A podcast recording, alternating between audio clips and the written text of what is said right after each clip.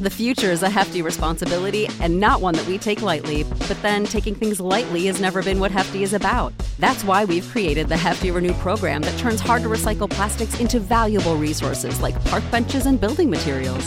To participate, simply fill up an orange Hefty Renew bag with accepted items, tie it up, and drop it in with your regular recycling. That's it, it's that easy. It's time to rethink recycling with Renew. Particular valued resources may vary by geography. More info available at heftyrenew.com. When you need mealtime inspiration, it's worth shopping Kroger, where you'll find over 30,000 mouthwatering choices that excite your inner foodie. And no matter what tasty choice you make, you'll enjoy our everyday low prices, plus extra ways to save, like digital coupons worth over $600 each week. You can also save up to $1 off per gallon at the pump with fuel points. More savings and more inspiring flavors make shopping Kroger worth it every time. Kroger, fresh for everyone. Fuel restrictions apply. So, you want to be a rock and roll star? No? Well, how about a podcast star? Well, as it turns out, there's a new all in one platform just for you. It's called Anchor, and it's the easiest way to make a podcast. And check this out it's free. There's creation tools that allow you to record and edit your podcast right from your phone or computer, and then Anchor will distribute the podcast for you so it can be heard on Spotify and Apple Podcast and, you know, everywhere else in, uh, in podcast land. And what's even better, you can actually make money from your podcast. Go figure. Uh, no minimum listenership on that. It's everything you need to make a podcast in one place. So go ahead. Download the free Anchor app right now or go to anchor.fm to get started. So, what are you waiting for? Podcast stardom is within your reach. The Star Wars universe is constantly expanding. But how the heck are you going to keep tabs on it without a holocron? And where in the rim can I score the juiciest news and rumors?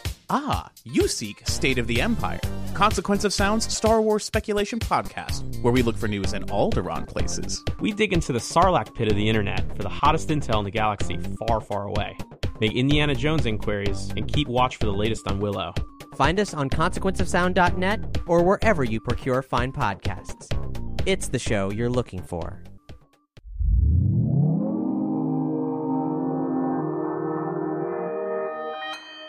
Consequence Podcast Network.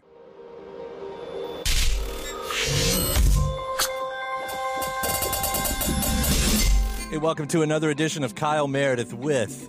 It's an audio interview series presented by WFPK Independent Louisville at WFPK.org. Consequence of Sound and the Consequence Podcast Network. Give it a little subscribe tap there, wherever you're listening from right now.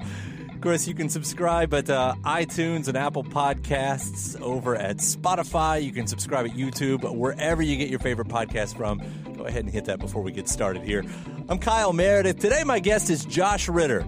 Known Josh for a long time, done a lot of interviews with Josh over the years concerning a lot of great albums that he's been a part of. This one is no exception. Fever Breaks, one of his best records yet, I promise you that. We talk about how he teamed up with Jason Isbell and used the 400 unit as his backing band, and beyond that, some of his other collaborations, like with Bob Weir from the Grateful Dead and Joan Baez. We'll, of course, dig into the new record, Fever Breaks, to talk about uh, its darkness and political overtones. He compares it to the uh, Animal Years record, and we'll discuss how the current landscape influenced a lot of the songs. Of course, it's not all doom and gloom. We'll also discuss a track called I Still Love You, writing about love that's more consistent. And yeah, there's, of course, some anniversary talk. It just so happens to be the 20th anniversary this year of his self titled debut record. And from here, he's going to be a part of a big Van Morrison tribute that's happening at Carnegie Hall. It's all coming up. Kyle Meredith with Josh Ritter. Hi, how's it going? Well, dude, Fever Breaks. It's it sounds great. I mean, you're 20 years doing this, and I'm still surprised every single time I get a Josh Ritter record that I've never had the artist fatigue that I think I have with a lot of even my my most favorite artists. Thank you for thanks a lot. That's a huge compliment. I, I know. Uh, let me start with the studio then, because I, I, feel like you know there's a lot of great studios in the country, and you, you've probably been in a lot of the rooms, but there seems to be something extra special about when someone steps in RCA Studio A in, in Nashville. Like that's is it different? Do you feel that there's a big difference in that room than other places? Yeah, well, yeah, it was. It was. I, I first uh, went there. I was uh, working on some on another project with writing some stuff with Bob Weir, and, and that was that was to, to step into that room for the first time was incredible, and then to be actually in it recording my own music was such a thrill. I mean, that's where they recorded Jolene and you know the Everly Brothers and and and Elvis and and and and, and just to be in that room, which is so large and so still. The air in there is like still like it is inside a cathedral. It's it's really a special special place, and you'd lose all track of time. It's it's it's a really impressive uh, room. You, you talk about Bob Weir and going from that, you know, into working with uh, with Isbell and his team this time. I, I don't know. Is that just coincidence, or does collaboration? I mean, does it? It seems like it's more important to you right now than it maybe it ever has in the past. You know, I, I, I think that, that, that collaborating has, has been something that I, I, I don't know why it's taken me so long. you know, there's, there's so much of the time that that, that I, I, I've spent, I've, I have worked, you know, primarily on, you know, within a, a smaller group of people uh, and, immensely like talented, like rewarding, wonderful people. And but starting to work with folks like Bob, and then working on Fever Breaks and and that incredible crew, uh, it's really opened my uh, my mind up to to maybe some places that I you know I could improve in my in my songwriting and my my artistic life, and that is you know you know opening opening up my my ideas to the to the ideas of others. Let's just take that one then. I mean, teaming up with Jason Isbell, uh, you two are what I would call two of the most lyrical powerhouses in songwriting uh, uh of this generation, anyway, and I don't know. I, you know, I can. I seem to just recall sudden wrestling metaphors from the '80s. You know, like like uh, like Macho Man and Hulk Hogan. I mean, what, there has to be some kind of push and pull when you've got two people that that's that's sort of your bread and butter, I guess. I felt like it was uh, an idea that to me made a lot of sense. I, as, as time went on, in, in, in, in my in my writing and my recording, you know, I'd done all kinds of stuff, but I, I had never worked with somebody whose spot behind the microphone was the same as mine. You know, I never worked with somebody who was like, you know, occupied that same space. And you know, I, I had I'd met Jason over the years and here and there, but you didn't know him all that well. But when I went on tour with him and Amanda and his band, it was a real great moment for me. I, I was I was seeing somebody who was making some of the same you know choices in life as I as I have made, and and who is on the road with his family and and was writing these songs that were just knocking me out. You know, it was it was a really cool thing. So so when I was starting to think about working with somebody, I started to really think about him uh, a lot and and that's that's when the idea kind of came. Yeah, and then with him bringing on you know the 400 unit to that,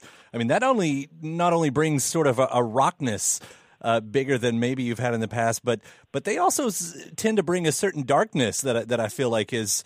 I mean, you've done dark before, but this I guess is a different tone of that. Yeah, it's it's it's amazing that that you know I always think that in in, in this in this process in particular I've noticed that, that the song that I meticulously craft in, in you know at home by myself you know in my room under controlled environment you know that that that that thing as soon as I as, as soon as I set it loose with the musicians that turned into something completely different you know each time it was a really incredible thing to to watch and to be a part of was the was the way this band took stuff that was some of it you know kind of out there and and and and took it and and played to its their best strengths. I was really fortunate to be able to to work with them. They're terrific people too. You know, I bring up some of that darkness too, and I, have read that you find a certain kinship between Fever Breaks and uh, and Animal Years.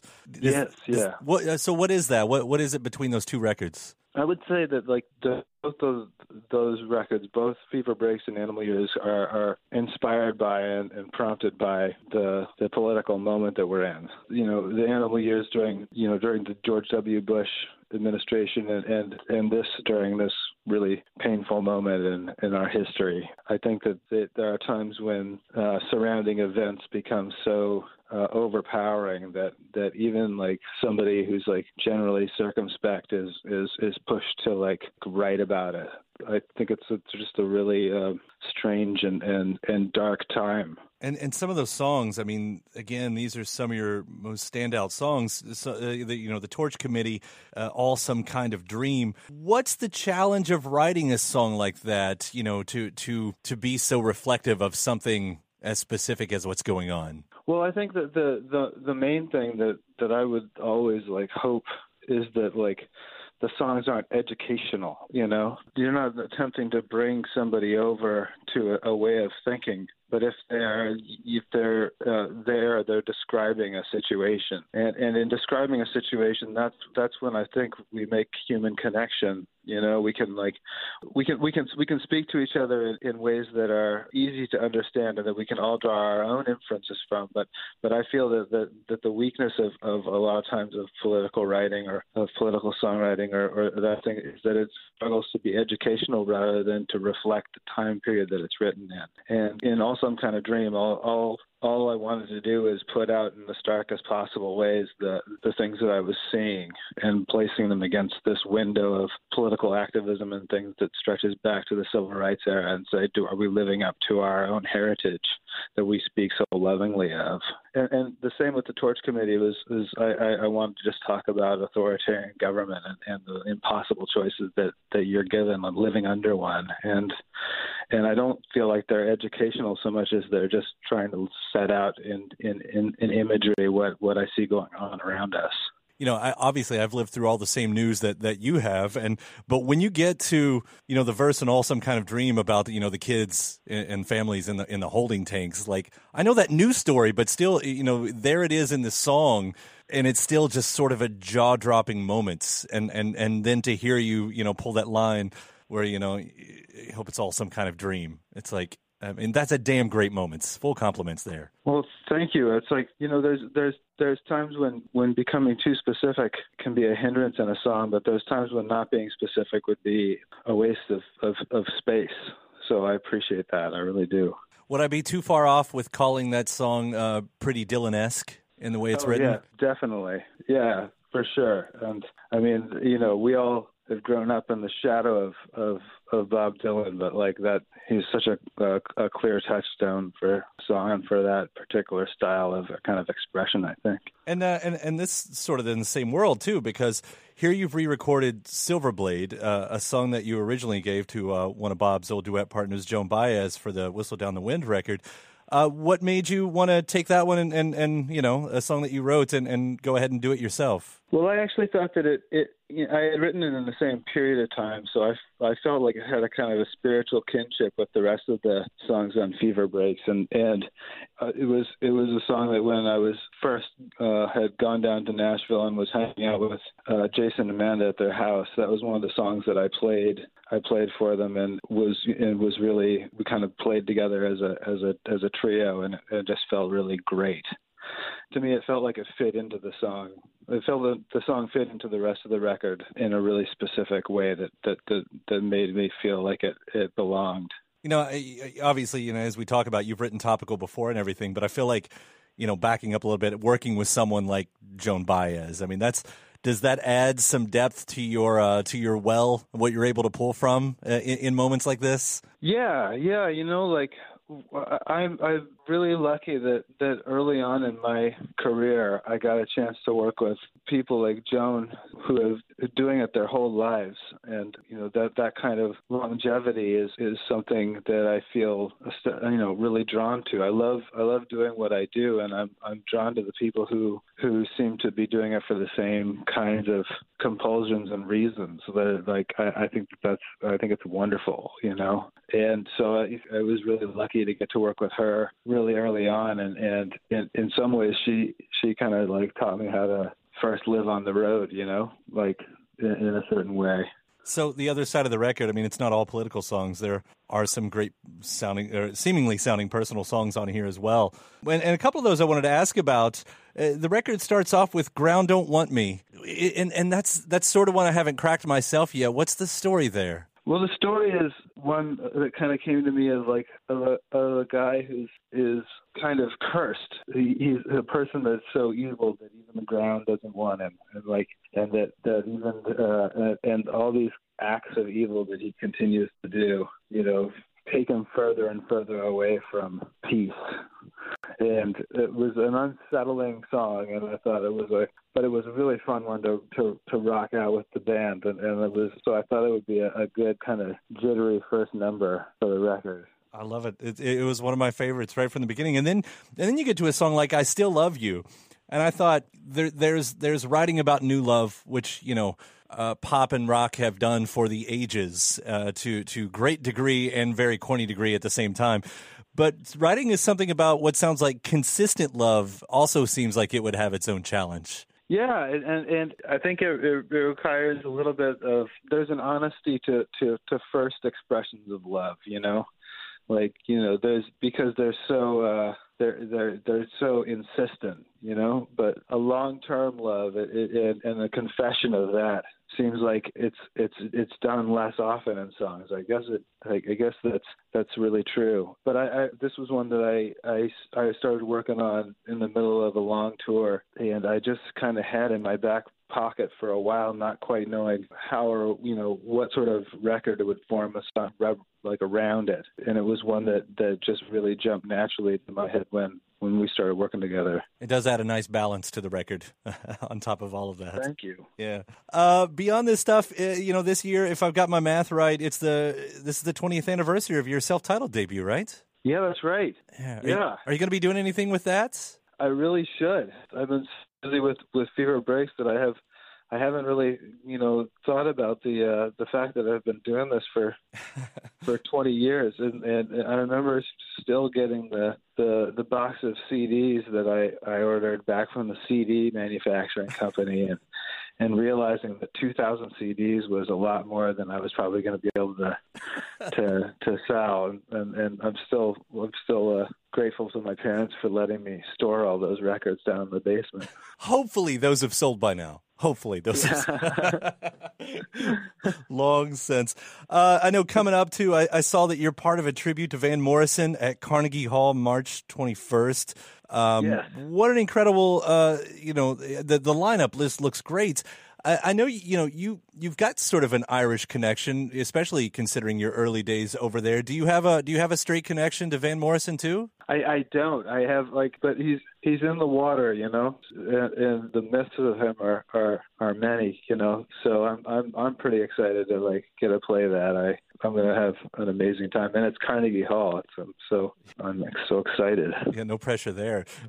yeah. do you know what you're doing already? I don't know if you're allowed to say it or not. Yeah, I'm gonna do I'm gonna do a song called Linden Arden Stole the Highlights, which oh. is a which is a beautiful short story kind of song off of uh, off of Veedon Fleece. Oh wow! I look forward to uh, yeah. I look forward to whatever bootleg video surfacing of that one, so I can check it out. I'm really, I'm really excited about it. Well, Josh, it was a pleasure talking to you as always. Congratulations on Fever Breaks, Thanks. man! It's fantastic. Oh, thank you so much. I really appreciate it. I, I, I hope I didn't ramble too much. I really appreciate the the opportunity. Always enjoy talking with you, and uh, look forward to seeing you out on the road, maybe uh, in Louisville later on in the tour. Hell yeah, definitely. Right. All right, man. Take care. Right. Thanks, Scott. And a big old thank you to Josh Ritter talking about the new record, Fever Breaks. With the novel coronavirus pandemic escalating in the U.S., Ro, the parent company of Roman, is offering free telehealth services for people seeking guidance and information on COVID 19. Their free online assessment is based on guidelines from the CDC and the World Health Organization and can help determine if you are at risk. If appropriate, Ro will connect you with a medical provider for a free consultation. Visit ro.co slash coronavirus on your phone or laptop to complete a free online assessment. That's ro.co slash coronavirus. Now, as I mentioned, Josh and I have talked a, a whole lot of times over the years, so I thought I would include some of those here as a little bonus interview time, and we'll start with a, a 2017. This is the this is the last time I talked to him before this uh, new interview. It was behind his uh, 2017 record called Gathering, where this time around the themes of darkness had more to do with the weather and soup. We talk about soup too. It's part two of Kyle Meredith with Josh Ritter. Hey, this is Josh Ritter. It's another fun record, a beautiful record. You always tend to do that. I don't think I've ever called one of your records even halfway bad. So the gathering is. Thanks a lot. There's one thing you said about it, you know, in your write ups that really caught my eye, and I guess it's sort of where the album starts about trying to get away from. You felt like you were tied to your old stuff, and and I was thinking about that, and you know, in the way you're dragging your old luggage around, and I guess songwriters are forever tied to their younger selves, which I would be really annoyed if I had to deal with my younger self all the time. So, Well, there's I, I feel that just over you know over time I, I don't feel that that that uh, you know and I I've never been the type to believe that you outgrow your material. Like whenever I put a song on a record, it's because I want to I want to I want to be able to like hear it and like it and in 40 years. That's that's my I want it to I want it to live on. And so it's funny that what I really want to do every time is change the direction that I'm going and, and, and try and, and move off in, in, into some into to territory that, that continues to inspire me. And and uh, I, I you know I, I want to like I always want to just keep on moving in a in a direction that surprises me. So, you know, I guess that just means a lot of times you start off with with a blank page and no idea really where you're going to go. But that's that's kind of what makes it so exciting is, not knowing what's going to happen next. And you did a lot of the uh, work in progress shows.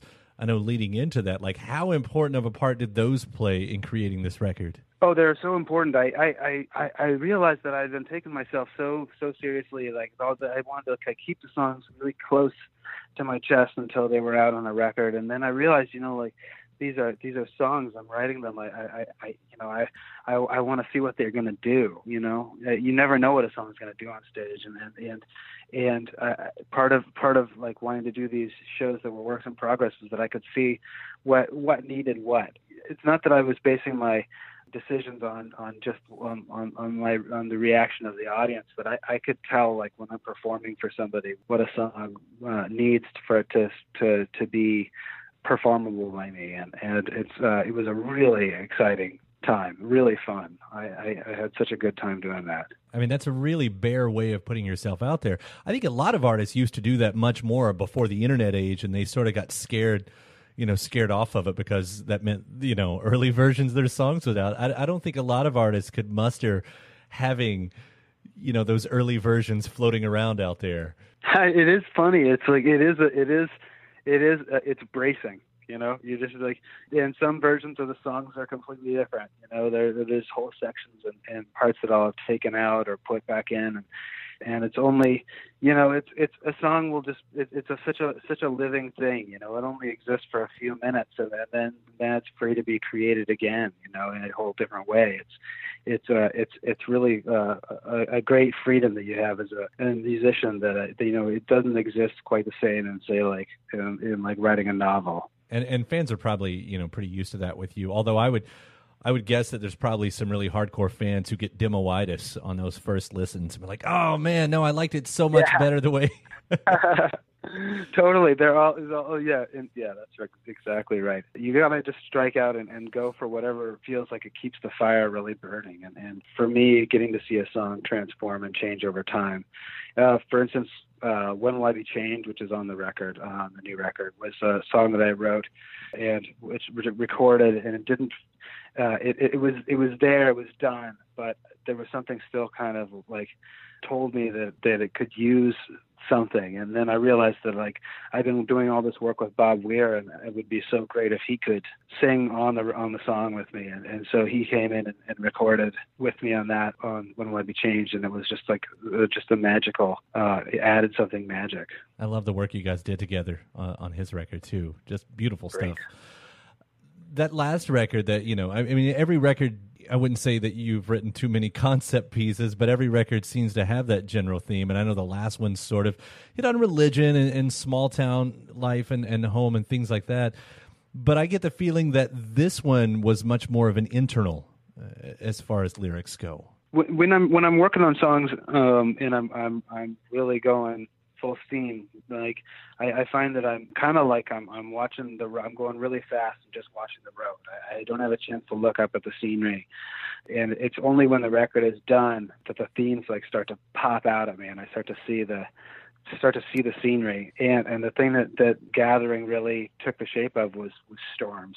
You know, storms are all all over the record, and in the in the artwork that I was doing at the time, it was just a uh, something that that kind of and a lot of that storming would be like interior. You know, against against yourself, against you know all kinds of questions about about about yourself and, and who you are and, and what you believe. And and and then there was the physical storms like lightning and thunder and, and, and rain and, and and things that were just all over the record. It was it was really interesting to see those things kind of jump out. And i feel that no matter what it's like you you try and like not write autobiographically but it always comes out you know, as as as, as something that that was uh, uh, made by a, a person during a during a certain time, and this is a stormy time. You know, there may be storms, you know, inside of you, but there are certainly storms raging all around the world right now. So I'm yeah. I'm not surprised. Yeah. You know, you and I talk about a lot of the same things, especially on social media, uh, on Twitter, and um, I think I'm more surprised that this isn't an overtly political album you know that that didn't just come roaring out of you like that. I love the way you you kind of internalized it but uh you know it's always it's always interesting. You, you can never like write what you think should what should happen. It's like it always it always has to just kind of come out the way it does you know? But uh more and more i've i've found my that i have a whole other voice that i I, I want to speak with and, and you know and it's and and it's not always the same one that writes writes the songs.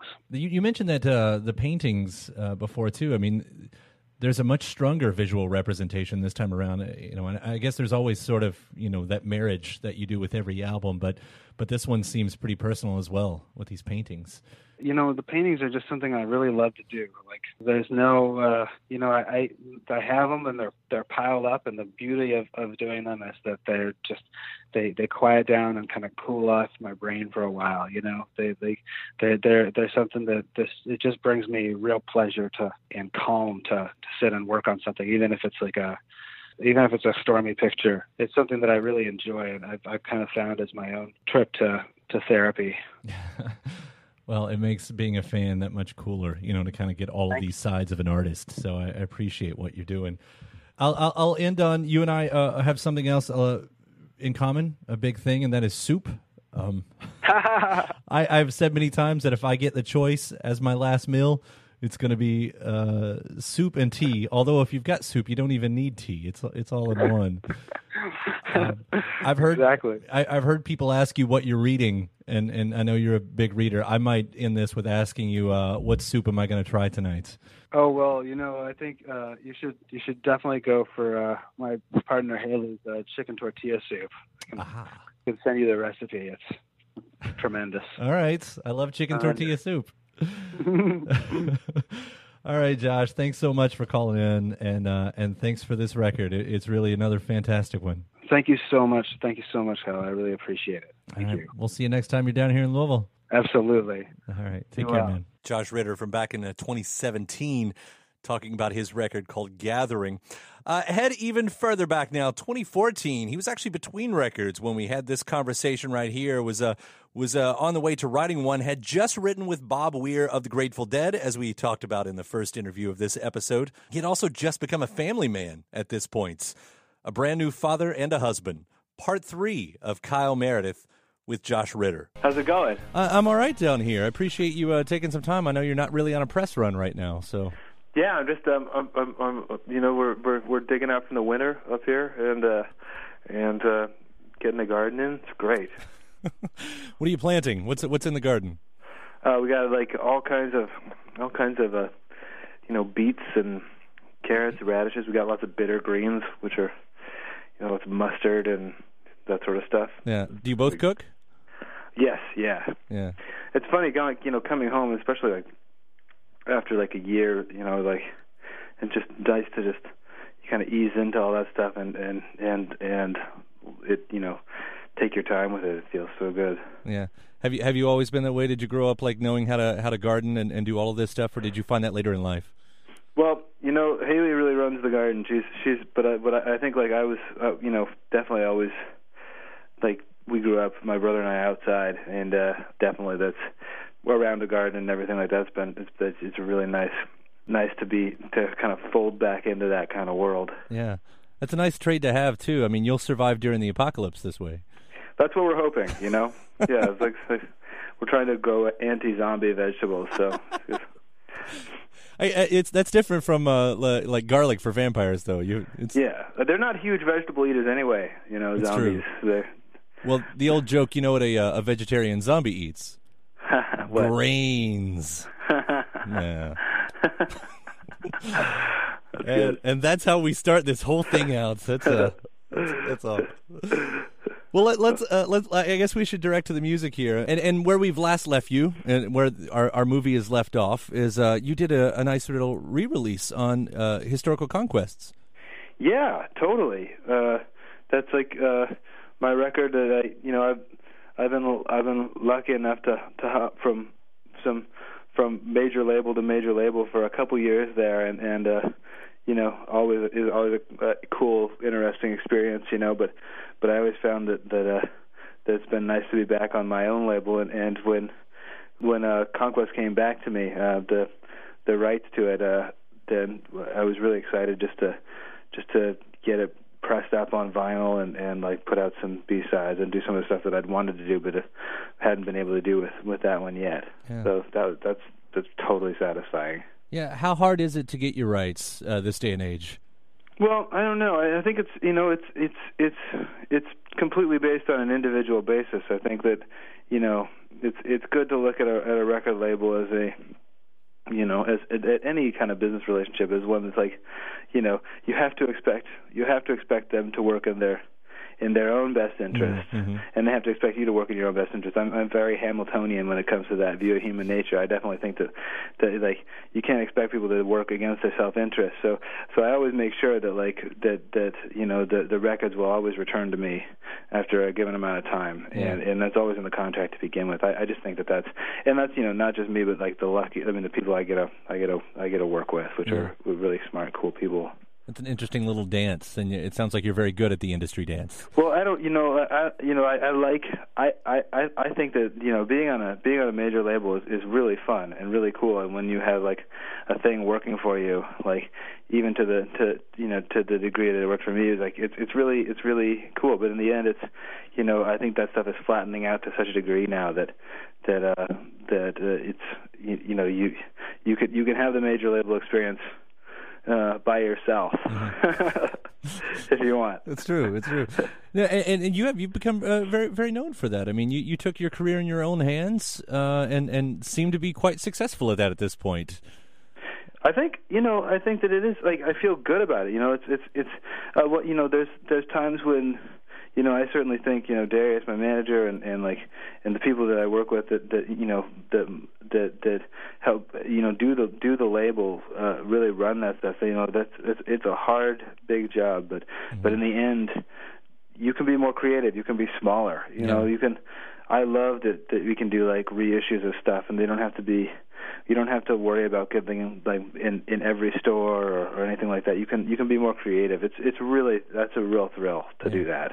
Yeah, would you ever see any reason, and and you know who knows what the future holds, I'm sure, but uh, for you to say, you know what, for this project though, I'd like to work with a label, big or small. Oh, absolutely. I think I think that that's, I think you know, as as with anything, I, it's a lot like it's a lot like when you mix a record. Sometimes you you've been living with a record for for six months, and you need you need somebody who has a fresh pair of ears and fresh ideas to to to hear it and and uh, and and a lot of times the the people at, at, at record labels, if you choose the right one, are really great, really artistic, cool people, and uh, and and and want to run. You know, they want to go, and like and that's I think it's always in your best interest to to hand it over if you find the right right team of people. Yeah.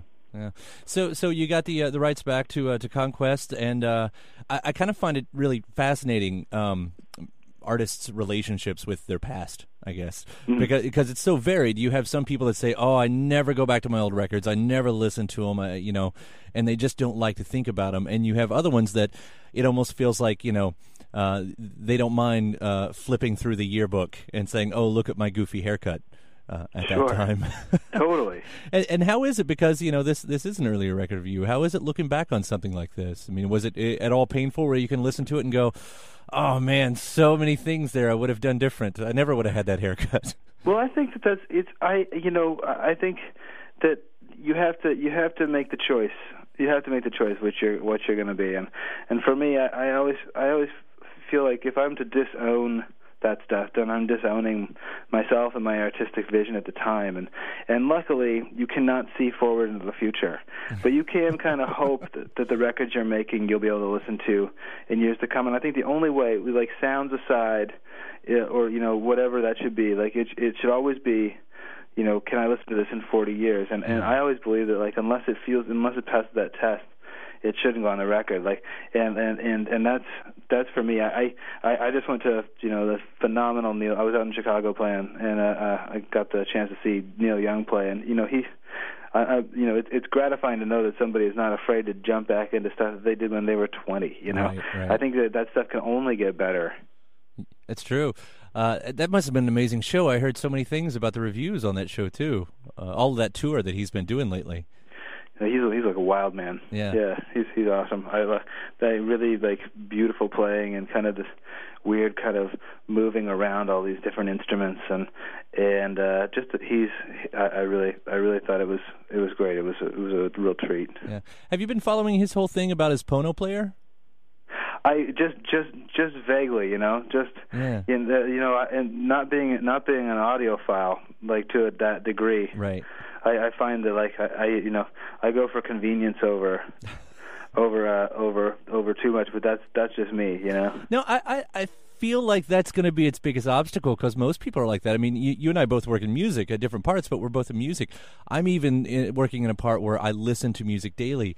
But it never occurs to me that I, it, there's a, a whole saying of uh, you don't know what you don't hear, you don't know what you're not getting, or something like that. Yeah. I don't know. I wouldn't know otherwise that I wasn't getting everything. And it, I mean, I believe in it. I'd love to see it take off, but it's it's it's like that. It's like, well, you know, convenience, you know, right Well, there. I remember when I was working uh, when I was doing the record with V2 and I did Animal Years with V2.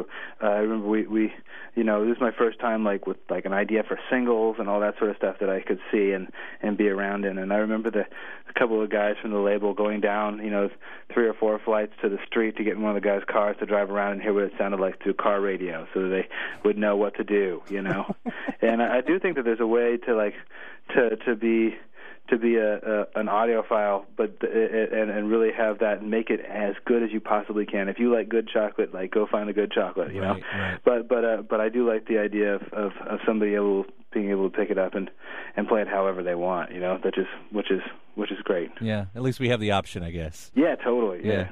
Uh, I have something written down here uh, on my notes: um, historical conquest versus the beast in its tracks, and and I, I have that there because of the album title. Uh, it's the first time I've ever noticed that it almost it's um the beginning of a story and the sad end of a story. Interesting. That's that, that's that's really true. Yeah. that's that's funny. Yeah, Yeah. I never thought of that. It's That's some kind of amazing. uh, yeah, some kind of bravado that goes along with that, like you know, the conquest and then the beast. Of course, what's not there is the word stopped. Yeah, you know, yeah, you know, totally. so yeah, that's, that's that's like there is like a uh, there that I remember that time and like you know that that was my first record with uh, Sam uh, Xer and, and like and and and it just seemed like we were making a, a big cool to me it seemed like a big cool like comic book and it felt like you know big big big colorful pictures and, and like and you know splashy and uh, lots of lots of cymbal and I, I thought that was like really fun and conquest so it felt like you know real saber rattling I like the role playing in music. I Yeah. don't, I don't think enough people do that. no no it's so fun man it's yeah, so fun Yeah, it's the it's the um, uh, I don't want to use the word bravado again. It, it's the whole. Uh, well, I mean, I love the idea of rock and roll. I guess I talk about this a lot in my interviews. I love the idea of rock and roll. You know, the the mysticism that's been built up over the years. You know, and the mystery and all of that stuff. But you've got to have stuff like that. You've got to have. You know, to be able to lose yourself, even if it's not in a character, uh, just in the, the the fun of what it can be. Yeah, certainly, totally. Yeah. absolutely, absolutely. Yeah. Like, and every record is so different. Like every every you know every record that somebody makes is is, is going to be different, and there's always a story there somewhere in there that that about the about how how how it you know how it came together and why it exists in the first place. So I think that's so cool. And that's what interviews are for. Yeah. just fill in the space. Uh, with, with the Beast and its tracks, uh, I mean, every one of your records has the stories. Of course, now we look back on that one, and everyone says there is Josh Ritter's divorce record. That is the divorce record. And you're past it now. Are you happy to be kind of finally out of that and and moving along? Yeah, you know, it's like it's it was it, it, was funny even at the time, like even as the record was finishing, how I felt like I was past it. I was, Right. you know, it was never the big moment of I have like kind of I've ex, you know you know excised this this uh this pain you know there was but it was like but I found that uh, during the the the process of starting to feel better mimicked the process of of making the record in this really cool reflective way I thought that and and you know in, in it and then we jumped right into tour and I and I had a baby and I discovered this whole other way of of writing that I, I maybe rediscovered it. And uh and and you know things have just been going gangbusters since then you know? Just the the the writing has been so so much fun you know? So i think that like i felt like the the, the transition back into like like a real happy life was amazingly seamless. Yeah. i'm, I'm very happy about that Yeah. So, so have you got an update on on this uh, these songs you're writing? Uh, a style? I mean, uh, uh, I'm guessing there's got to be some uh, influence there in the family life now. I think you know I think the influence there is like you know I'm definitely not the guy that's going to be writing like you know like children's songs or a children's record. I think like you know I, I I would shelter them from that. But uh, but uh, you know also I want my daughter to to still think I'm cool when I'm Right. when I'm she doesn't need me singing her song. Uh, but uh, but uh, I would say that, that like the, the the songs have gotten very um, they're just they're just really fun. I kind of like after after Beast and Tracks, I, I stumbled on on on on writing that that was that I felt was much more uh, lighthearted and less. But but but but what's come in uh, alongside that has there's been this really awesome surreal uh, kind of polleny like like richness which I'm really which I'm really excited about. And I'm you know I'm I'm really I'm really happy with how how that stuff is going. You know it's really exciting stuff. And for me you know it's like and I know that that's like a good sign. Yeah. I, I, I mean, I love the Beast and its tracks, but I, I'm I'm really interested in a uh, a bit more of a lighthearted Josh Ritter. So. It's going to be really fun. And and you know and alongside that I'm I'm working on a um writing a bunch of songs for uh for a record that uh Josh Kaufman uh who did uh Bringing in the Darlings and he did a lot of the stuff on on uh on Beast in Its Tracks. So I'm working on a record that he's producing of uh for Bob Weir. So I'm writing a bunch of songs for for Bob Weir, which is really exciting too. that's that's awesome. So this is all happening at once. I mean, Yeah. uh, yeah, Yeah, it's good. it's work.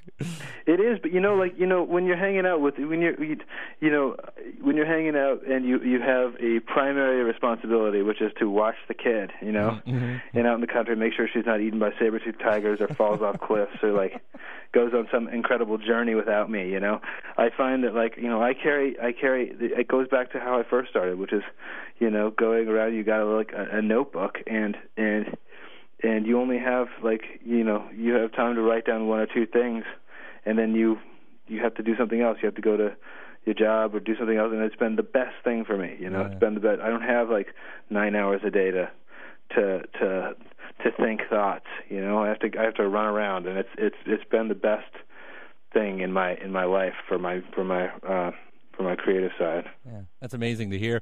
Is, is there a big plan at this point as far as when all of this music might make it out into the world? I think you know, uh, like right now, is the, the the tap is on, and I've always been wary of like when when that when when that's lucky when that happens, like when to like to like make any plan yet. I I know there's way more than enough for like a record, but I want to see where the rest of it kind of sifts out, and you know, and and and see what kind of record I want. I feel like whatever record I want to make, I want it to be like, I just want it to be a really uh, stellar uh, stellar record, and and and I don't really feel like I have room to make anything but a stellar record right now. I really want to make something great, and and I'm having the best time of my life doing it too. Well, you set the bar high for yourself uh, with every record that you've done so far, so we expect nothing less, Mr. Ritter. Thank you very much.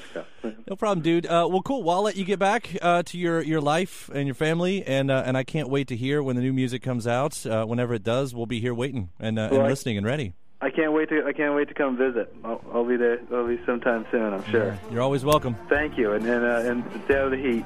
All right, thanks, man. You too. Bye bye. It's Josh Ritter from back in 2014.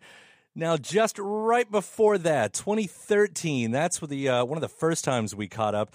to talk about his record, The Beast in Its Tracks. It's what was known as his divorce record, but really it was about much more than that. It's about getting back on your feet after a, a commitment comes to an end. Part four of Kyle Meredith with Josh Ritter. Welcome. It's great to see you here. Thank you. Uh, enjoying the new record, "The Beast in Its Tracks." This Nice. is this is there, there's the story behind this one. Uh, the, the story Yeah. I'm sure that you're uh, well uh, tread and uh, talking about at this point. we're getting and we're getting into it. I mean, it's it's basically like it comes down to uh, you know, are you are you going to sing about love or are you going to sing about love lost?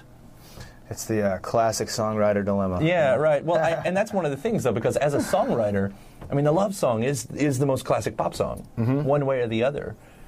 And while you've written types of love song, I mean, as it's been told, this is the first time where it's your love song. Well, I think that love, love.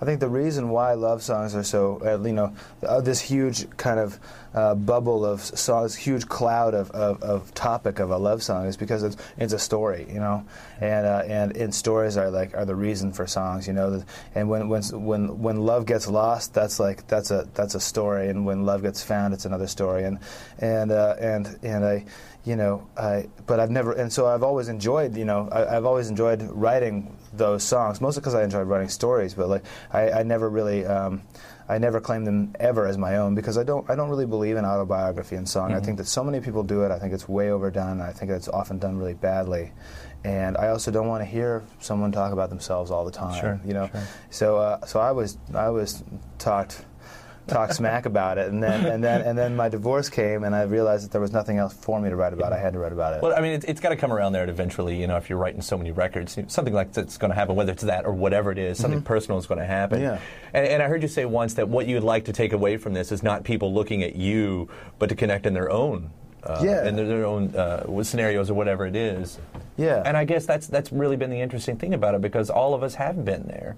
yeah. You know, we've all had our heart broken, and, and to get on this, you know, it's like, sure, there's the there's the star quality of it. This Mm-hmm. is Josh Ritter. We put Josh Ritter on a pedestal because he's written these great songs and we've loved him and we're interested in his life. But at the Mm. same time, it's like, yeah, but I've done that.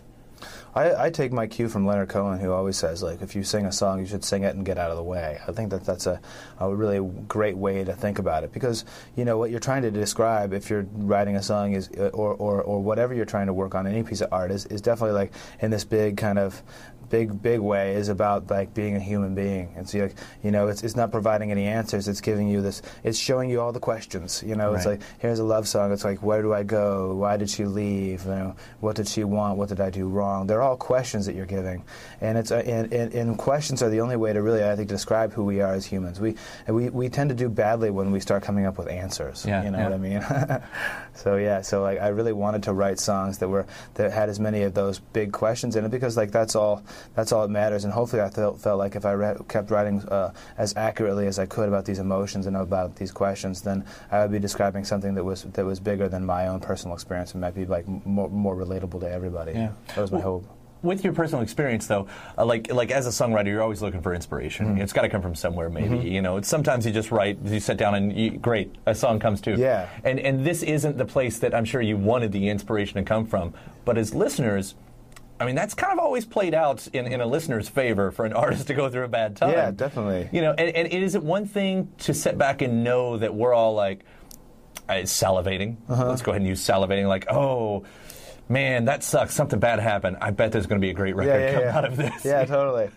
Yeah, yeah, yeah. Well, it's like it's you know like I think that that that that you know I've I've written my happiest songs in, in my darkest time. You know, and like and and and that's that's I you know th- I remember I I I, I wrote a uh, song. Uh, uh, Snow is Gone uh, on Valentine's Day after after uh, breaking up with somebody in a Chinese restaurant, and we broke up and we didn't even have dessert, you know. And Yeah. I went home, but I wrote that song and I, I felt really good, you know. Like those those things that happen, like they happen they happen when they do because because we're suddenly kind of blasted open and and and and, and the kind of like the little birds can fly through the window, you know, and, and, and, and find you, you know, those those moments when you don't have all your armor on, and and I think that that's a, those are things that everybody has. It's just that, that when you write when you're writing or you're you're, you're creating something, it, it's it's uh, it's illustrated, you know. But everybody, I think, has those moments of of, uh, of unguardedness when when when when something. When, when when your world is cracked open and something new has the potential to come in and change it, you know. Yeah, yeah. That, that that whole we didn't even have our dessert. I think is the saddest part of that story. I know. You know? Actually, yeah. that's a great part of the meal Yeah, right it, there. It came with the meal too. Like the Oh. guy chased us down the street for it, so it was, That's not awkward at all No, at that it was- point. it turned horrible. Uh, I, I know this record, you know, is kind of looked at as your divorce record, which I guess isn't fair because it is much of what made this record is what happened after Mhm. that.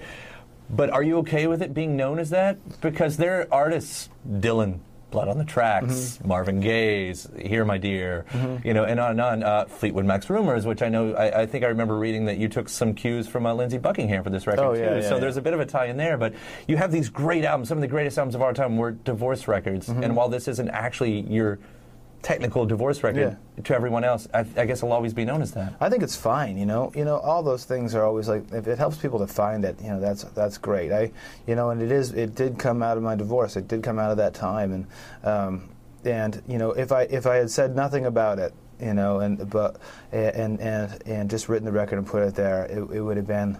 It would have, you know, maybe it would have gone without notice that way. But I really feel that with this was this was a, a thing that happened to me, and, and like it was worth it was worth it to me to tell the story about why because I felt like you know I came through all that stuff and it was it was I, I worked really hard on the record in a way that I hadn't before uh, mostly just kind of living through it you know the writing itself was was uh, really easy was like the, I saw all the emotions inside of me for the first time I, f- I feel like I saw who I was in a way that I never had like the good and the bad stuff and like and uh, and just it was a more of a mapping of anything than, than of, of myself than than anything else you know um, yeah, and so so I felt like it was worth it to to, to, to say that it was about uh, about the divorce and Yeah. what came after you know What, did Nervous play anything? Because you, you got to know that when you put it out there, she's going to hear it. Yeah. You know, you're both in the same community. You're in the music Totally. community and everything. And, I, you know, is that is that you go, man, I'm going to put that out there, and if I run into her at the grocery one day, I mean, that's going to be, a, that's, and then here Yeah. it is. Here's our life. That weird? It's so weird. It's it's so, but at the same time, like uh, you know, it was you know, I, I, I felt like the, the the desire to write about it. At first, I wanted to write about it in a in a very vengeful way, Mhm, and I thought, right. and that that made me far more nervous, you know. And then I started to realize, well, here's my here this this happened to me, and it and it happened to me, and uh, and you know through through through no. I wasn't looking for this, you know, and, and if I mm. have to write about it, then I'm going to write about it from my, my point of view, and I'll just write about it as honestly as I can, and hopefully that will make it about more than, than my Yeah. story, you know. Is it hard to date a musician? And, and this, you're the musician too, so Sure, this is not all on her. You know, I would have to say like I think it would be very very hard to. I mean, it is it is hard to date me, but like but like I don't think it's because of my you music. You seem so sweet. Yeah, it is, it is. I think it is. It's not because of music, you know. I think it's just that that it's just you know it's it's, it's those all, good relationships take a lot of work, and, and we just we just didn't have it in us for the for the work that that would have taken. Well, I, th- I think in, in, in our community and everything, whatever part of art it is, uh, Mhm. we marry our art first.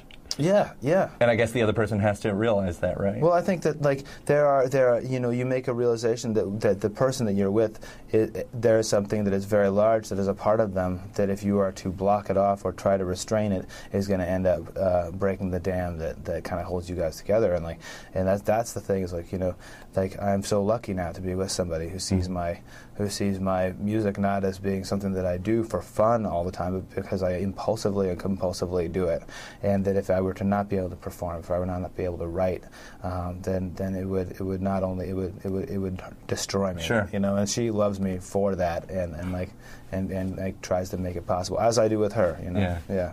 And it makes all the difference. Yeah. There was an EP in the middle of there, and I was kind of curious because you have a track like Love is Making Its Way Back Home. Yeah. I don't know exactly where the timeline comes about, but it seems like that would have been coming out just as things were probably turning sour. Mm. Were those older songs, or were those like a spoiler alert of the album to come with the Beast in Its Tracks? They were, they were. You know, I was, I was really enamored with, uh, with the playing of uh, Josh Kaufman, who's an amazing guitar player, and and uh, and I, I really liked his playing. He seemed to do what I do, but but better. And he has a he has a way of, of, of shaping how he plays to the style that, that, that you're looking for. And I just loved playing with him. He had a studio nearby me in, in Brooklyn, and I had like these little songs that weren't big in any way. There was no there's no grand ambition to them. They felt kind of sleepy little lullabies that felt sweet and nice and and I thought I don't want to I don't you know before I before I really take on these these these bigger songs, these songs for the Beast Dance tracks. I want to I want to clear the deck. I want to make sure these don't get forgotten about because oftentimes like songs will just get forgotten. You Mhm. know, like you Mhm. just you write them, feel good about them, and then and then and then and then you'll just forget that you even wrote them. Sure. You know, and so uh, so I wanted to get those done, and and that was that was so much fun. And that, and through the course of that, getting to work with Josh Kaufman, uh, it was great because he was able to uh, work with me a lot on on uh, tracks. Yeah. So yeah.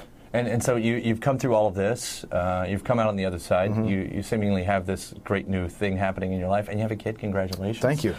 Uh, so, but I, I imagine like this is probably going to to direct your songwriting as well because uh, you, now you, you have to do it when you can. You songwrite when you can. so- Yeah, yeah, that's true. You know, like, the, like, and I, I, you know, now I have ideas and I can't necessarily write them down immediately, and Yeah. so like they have to roll around in my mind a little bit longer, and they definitely become more refined, but they also get weirder. So they're much more like colorful little marbles by the time I actually have a chance to write. You're gonna have your weird album next. I hope so. I'm ready for a Josh Ritter weird Oh, album. psychedelic. The Beast Dance Shark Tracks Tank. is this amazing record. Uh, Uh-huh. thank you so much for taking the time today. and Thanks it's going to be great to see where all this takes you. Thanks a lot. All right. Thank you very much. Thank you. Awesome. Josh Ritter from a 2013 interview behind his record, The Beast in Its Tracks. And again, thanks to Josh for the conversation today. Behind his new record, again, Fever Breaks, it's so, so good. Hey, if you haven't already, uh, hit the subscribe button before you get out of here. Uh, again, you can subscribe to us wherever you get your favorite podcasts from, whether that's Apple Podcasts and iTunes, Spotify, YouTube, Acast, Podchaser. After that, head over to WFPK.org. That's where I do a show every Monday through Thursday from noon to 3 Eastern, where you can also find some bonus episodes of this series over there. Head to consequenceofsound.net for all your music and film news needs. You can find me at Twitter at Kyle Meredith, Facebook slash Kyle Meredith. Does it for another edition. I'm Kyle Meredith, and I'll see you next time.